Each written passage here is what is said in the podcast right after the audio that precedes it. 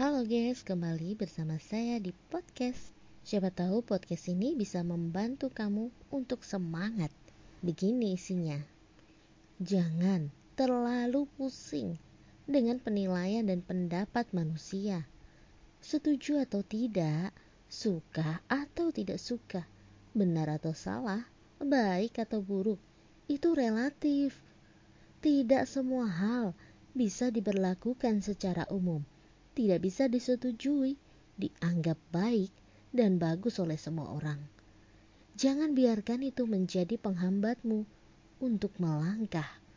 Fokus saja pada jalan yang sudah kamu pilih.